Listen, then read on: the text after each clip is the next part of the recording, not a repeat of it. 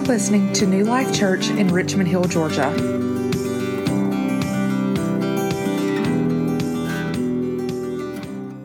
Prayers of Jesus.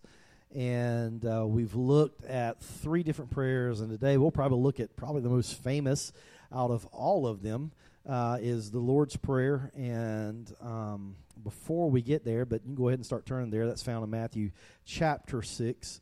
Um, I know sometimes we have trouble communicating, and sometimes um, maybe we we get caught up trying to tell a story, and you get excited, and you're trying to get things out, and just don't come out the right way. Um, you know, and so there's there's there's you know all kinds of frustrations that we can have with communication. I have my own frustrations with communication, um, and I've got a smartphone, and uh, sometimes I try to use the voice to text. You know, anybody you try to use voice to text? How many of you are really good at it? Raise your hand. I don't like any of you guys, okay? Because it doesn't work for me. I don't know. I guess I mean it probably has something to do with this uh, thick South Georgia accent. I don't know. Uh, things that I'm saying It's just like Siri's shaking her head, like I don't know what you're saying, dude. You know, and um, you know that's all right. Some of you've got a thick Northern accent, you know, and it's it's wherever you're from.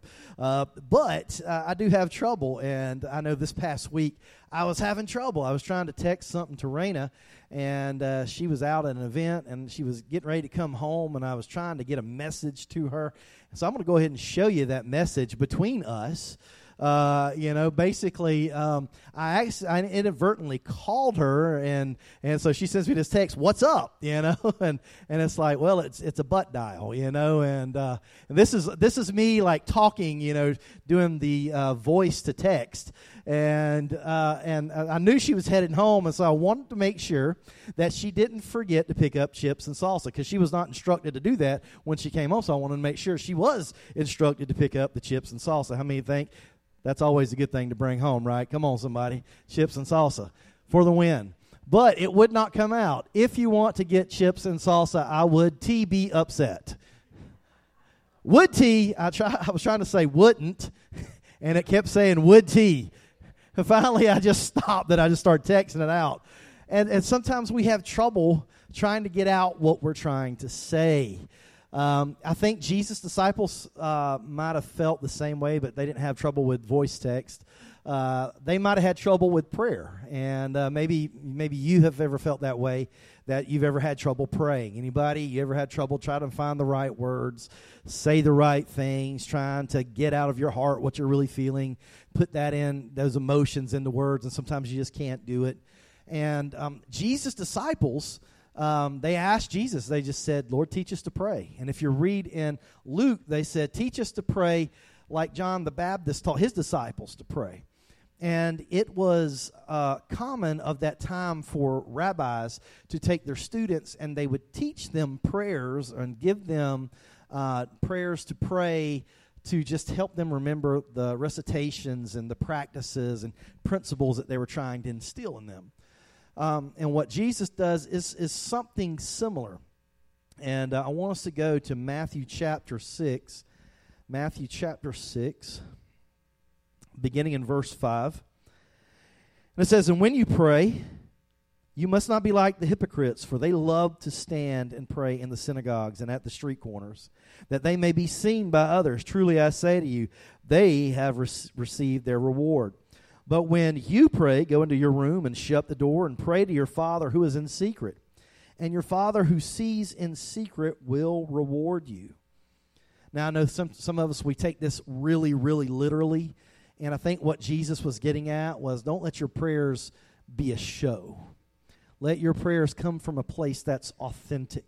Whether you go find a closet and you got a you got a war room, you know, anybody, if anybody knows what I'm talking about, you got your own little war room that you go into your closet and pray, or if it's outside on your back porch.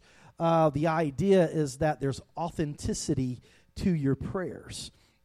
And so it says, And the Father who sees in secret will reward you. And when you pray, do not heap up empty phrases as the Gentiles do, for they think that they will be heard for their many words. Do not be like them, for your Father knows what you need before you ask Him. I mean, I love that. I love that that God knows what we need before we ask Him. Amen. How, how many of you just just just you you sometimes have trouble communicating, and so it's good to know that God knows what I need before I ask. And so it says, Do not be like them, for your Father knows what you need before you ask him. Verse 9, he says, Pray then like this Our Father in heaven, hallowed be your name. Your kingdom come, your will be done on earth as it is in heaven. And give us this day our daily bread, and forgive us our debts, as we also have forgiven our debtors. And lead us not into temptation, but deliver us from evil. For if you forgive others their trespasses, your heavenly Father will also forgive you. But if you do not forgive others their trespasses, neither will your Father forgive your trespasses. And so Jesus is talking about how his disciples should pray. Now, where these rabbis would have maybe helped come up with a brand new prayer for his their disciples to remember, Jesus didn't do that. Actually, Jesus took prayers that they already knew. Um, so they had these prayers that these young Jewish men would have known already. Uh, the Kaddish, the Kaddish is a prayer. It's a, a mourner's prayer. Uh, it's it's a prayer that Jewish people will pray w- during times of mourning. It doesn't say anything about death. Actually, all the prayer does is it exalts and extols the name of God and gives praise to God. Um, but it's called the Kaddish, the mourner's prayer. And so Jesus takes part of that prayer and he takes part of another prayer called the Amidah and it's called the standing prayer, and it's uh, also known as the 18 benedictions. And Jesus takes part of that prayer and he puts them together for this, this prayer that he teaches his disciples. And so they would have already known these other prayers. And so Jesus takes something that they already knew uh, to help teach them something about the Father when we're praying to the Father, which is, is good. How many of you know that repetition when you're trying to teach something to your kids is a good thing, right? so, some of y'all should have got a bigger amen. How many of you had to repeat things more than once to your to your children? All right, yeah. So I have too. Uh, and and when you were kids, your parents had to do the same thing to you. They had to repeat it over and over and over to try to get you to understand. Aristotle uh, said this. He said, "It is frequent repetition that produces a natural tendency." So when we repeat things, it helps for that to become a natural tendency af- after a while. And, and that's what we want. We want prayer to become that natural tendency for us and not that it would be something rote or something uh, that we're just just memorized but after a while it's natural for us to pray. It's it's what uh, paul talks about pray, praying without ceasing that we're able to go through and just continuing to pray even when we're not on our knees even when we're not in a closet even even when we're not got our face bowed down that we can still have this attitude of prayer. And so it is it is this repetition of these guys knowing these prayers that Jesus uses to teach them this Lord's Prayer. And so as we just read that, there's really two approaches to prayer. And we kind of talked about this the first week, and I just kind of want to rehash it just for a second. There are two approaches to prayer. The first approach to prayer is the business arrangement, right? The business arrangement focuses on an exchange or transaction. It's God, I will do this if you will do this. Right? Anybody you ever tried to make transactions and exchanges with God? Yes, I have too. Uh, I have, uh, God, I need you to do this, and if you do this, I'm going to do this. And it's, it's a business transaction, is, is really what that is. It's a business agreement or a business arrangement. Um, but that's not what Jesus was, was teaching here. That's not what Jesus was teaching his disciples. Actually, what Jesus was teaching, he was teaching a family arrangement. And this is a focus on the relationship. And so when Jesus begins, he doesn't even begin with my Father, he begins with our Father. I love that. I love that because it's an invitation. Once again, we talked about that in the first week of this series that God is inviting us in. Jesus is once again inviting us in with his very first two words of the prayer, Our Father our Father, this, this idea that we have this invitation to come close. And this is very much in contrast uh, to what the Romans and the Greeks would have prayed when they prayed to their many gods, their pantheon of gods. Um, the prayers of of Jesus' disciples would have been a lot different. The prayers of the Romans and the Greeks were to their gods to, hey, um, you know, don't slay us and don't kill us and don't don't be mad with us. And they would have to do things to appease their gods. They would have to do things to keep the gods happy and and in Rome they would have these thing called symposiums. Anybody ever been to a symposium? You know, maybe it's a, a symposium for you is probably more of a lecture that you go to. People that are there, there's a lecture. A symposium back in this time, Roman symposium would have been about 17 to 27 men in a room that are having a drinking party. That is a symposium. And some of y'all said, I've never been to that kind of symposium. I do not recommend that, all right? Uh, stay away from those kind of symposiums. We call them something else today, right? But that is what a symposium would have been for the Romans, and they would have done this to appease their god Bacchus. Um, Bacchus would have been a god of drink and wine, and uh, so they would have wanted to keep him happy, keep him distracted, uh, so that he wouldn't come down and be angry with him. And so it was in a it was in a ploy to to really kind of keep Bacchus at at bay. He did not didn't want him to come close, and that's very different than what Jesus is praying here, because Jesus teaches his disciples. He says, "No," he says, "You pray, our Father," because you're inviting God to come close. Actually, God has invited you to come close. And that's why Jesus is called Emmanuel, God with us. God who is close to us, God who wants to be with us, God who walks with us. And so these are the two different approaches that we have to prayer that either we can come to God with a transactional approach or we can come to God with a relational approach. And Jesus teaches the relational approach in this prayer here. And this prayer is less a request and more of a reflection it's less of requesting and we understand that a lot of our prayers are requests. Anybody ever had requests in your prayers? I have too you know? Uh, that should not be all our prayers are. God i need this and god i need this and god i need you to do this for me and god i need you to do this for me. This is this is not really a request. This is a reflection and and sometimes when we think about the reflection of, uh, in, of reflection in prayer we think about reflection of our own self. You know, we think about I'm reflecting on my own person, I'm reflecting on my life, I'm reflecting on what I've done wrong. But what this is, is an actual reflection of God's will. That's what Jesus is saying to pray. He says, I want you to pray this way because this is what God already wants. And I want you to reflect what God wants, right? That's what he says. He says, I want you to be for what God is for. And so it's a reflection of what God already wants to happen. See, we don't have to really think, all right, God, do you want to give me daily bread? Jesus is saying God wants to give you daily bread. Jesus wants is saying God wants to be your resource. God wants to be your source. And so he's saying you can trust the Father. So this is something that the Father already wants to happen, and it's not something that we're actually having to request. It is a reflection of what God already wants. It's a reflection of, of God. We are praying in agreement with God. This is not asking God to give us something, it's us saying, God, we are willing to give you what you want. God, we're willing to do what you want to do. God, we're willing to go where you want us to go. God, we're willing to be the people you want us to be. And sometimes that's a difficult prayer to pray because I like me. Anybody, you like you? Yes, you like you. I, eh, whether you say you do or not, I'm going to tell you, you like you. You like your own way. You like your own will. You know, you're like Burger King. You, what is it? You can have it your way. You know, we're, we're like that. We want it our way almost all the time. But this, when we come to this prayer, Jesus says, No, I want you to pray this way because it's a reflection of what the Father wants for you.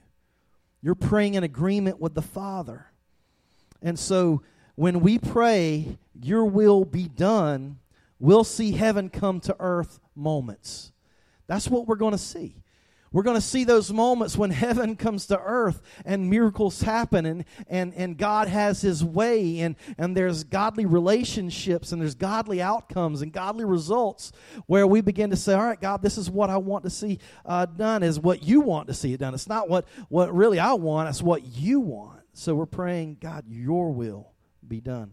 And this is surrendering our will, not imposing it.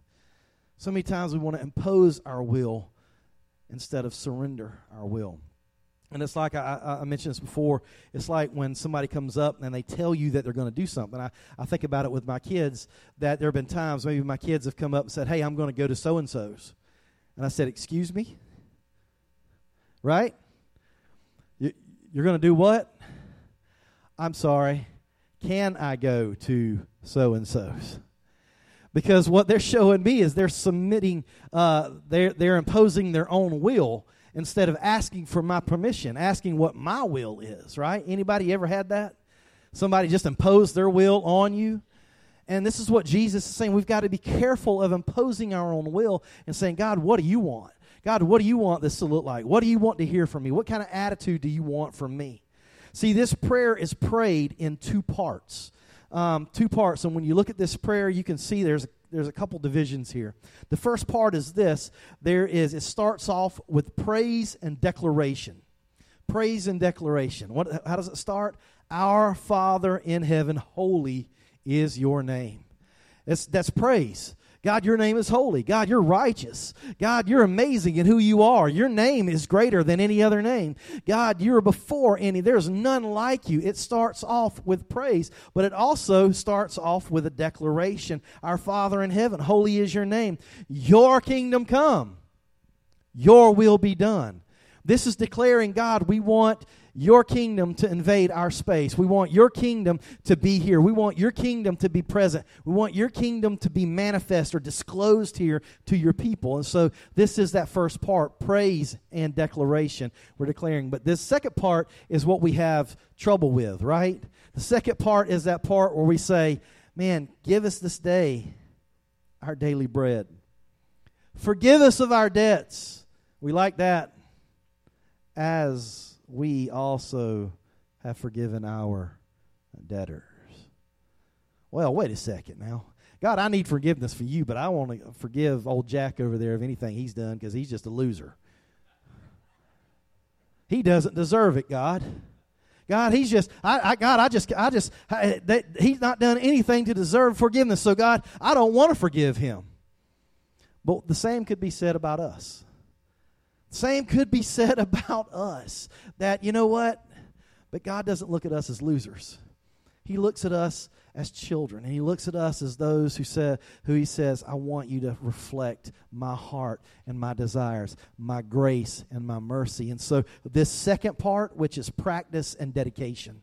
We have it starts off with praise and declaration. The second part is practice and dedication, where we have to practice what we pray. I know we said we, you need to practice what you preach. We need to practice what we pray, right? And that's what Jesus is saying here. Practice what you pray.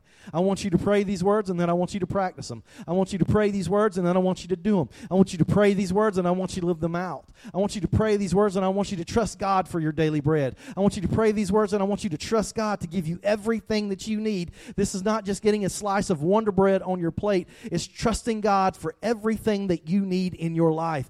God, I trust you with, with, with everything.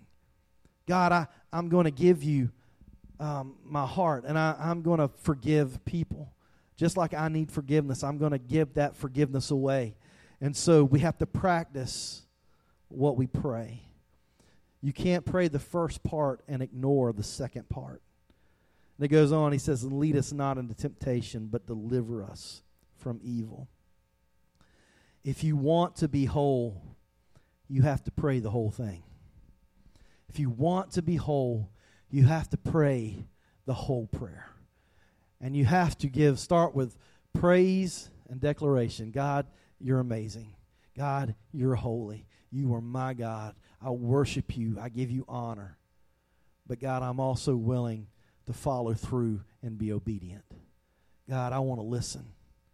And that's been my word this year. We started off in January with um, three weeks of prayer and worship. And we did one night, we did the keyword night. And we gave away little keys. And on those keys had like a little, a little label, a, a little tag on a string. And we said, on that label, we want you to write down what is your keyword that God is telling you this year. And my keyword was listen. God wanted me to listen. God wanted me to listen better. And, and so I've been praying that prayer God, what do you want me to hear? God, what do you want me to hear? God, what do you want me to hear? God, what, what am I listening for? And here recently, it's God, I've just heard God saying, I want you to be more thankful.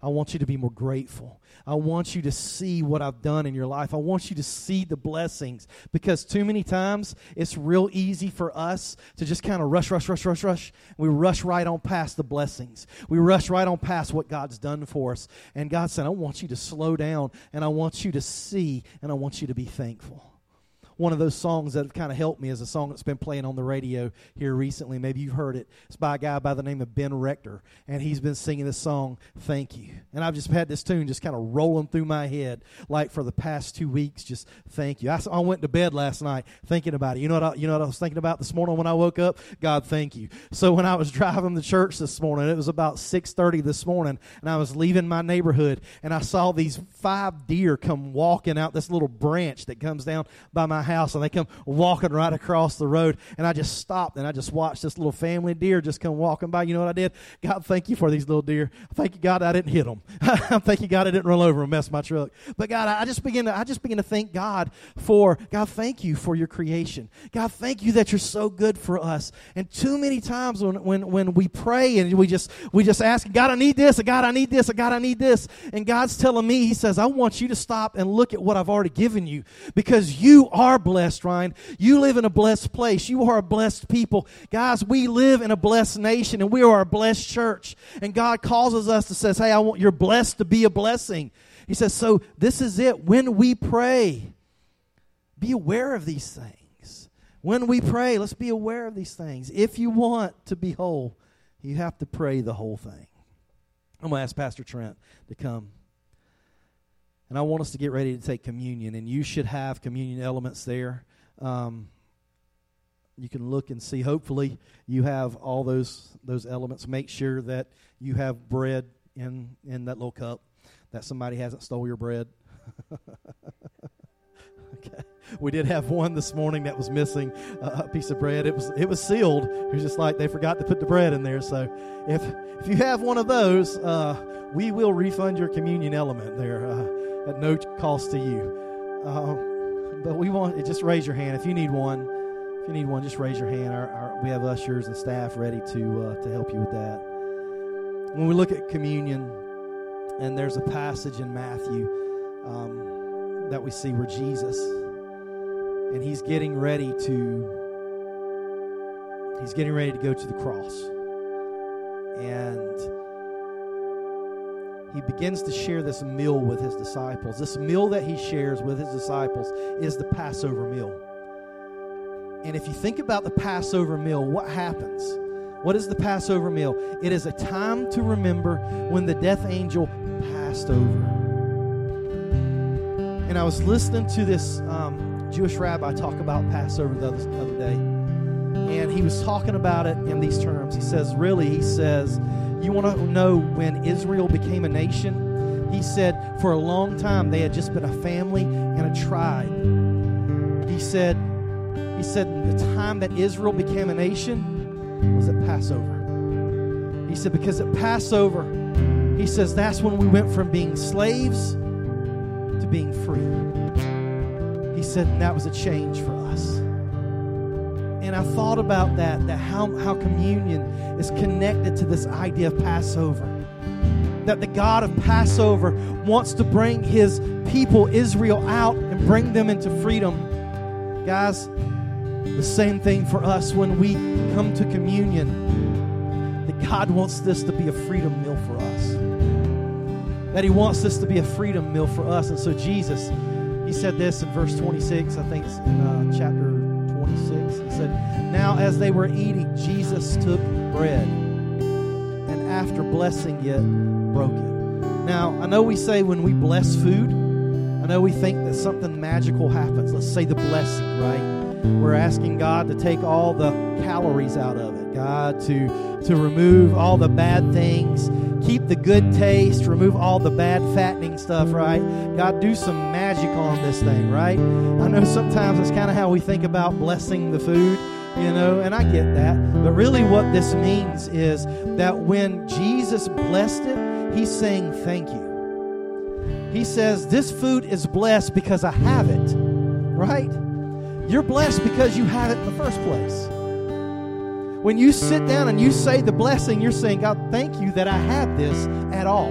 Thank you, God, that I have the chance to sit at this table, to sit in these chairs, in this house, and have food on this table with the people I sit around this table looking at. God, thank you. God, thank you. So Jesus is saying, thank you. Jesus took the bread, and after blessing it, broke it, and gave it to the disciples, and take and eat. This is my body. And he took a cup, and when he had given thanks, he gave it to them, saying, Drink of it, all of you.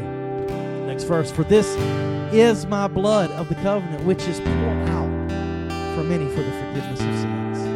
And so when I look at this and I see what Jesus has done for us, I am grateful. And I want you to stand with me.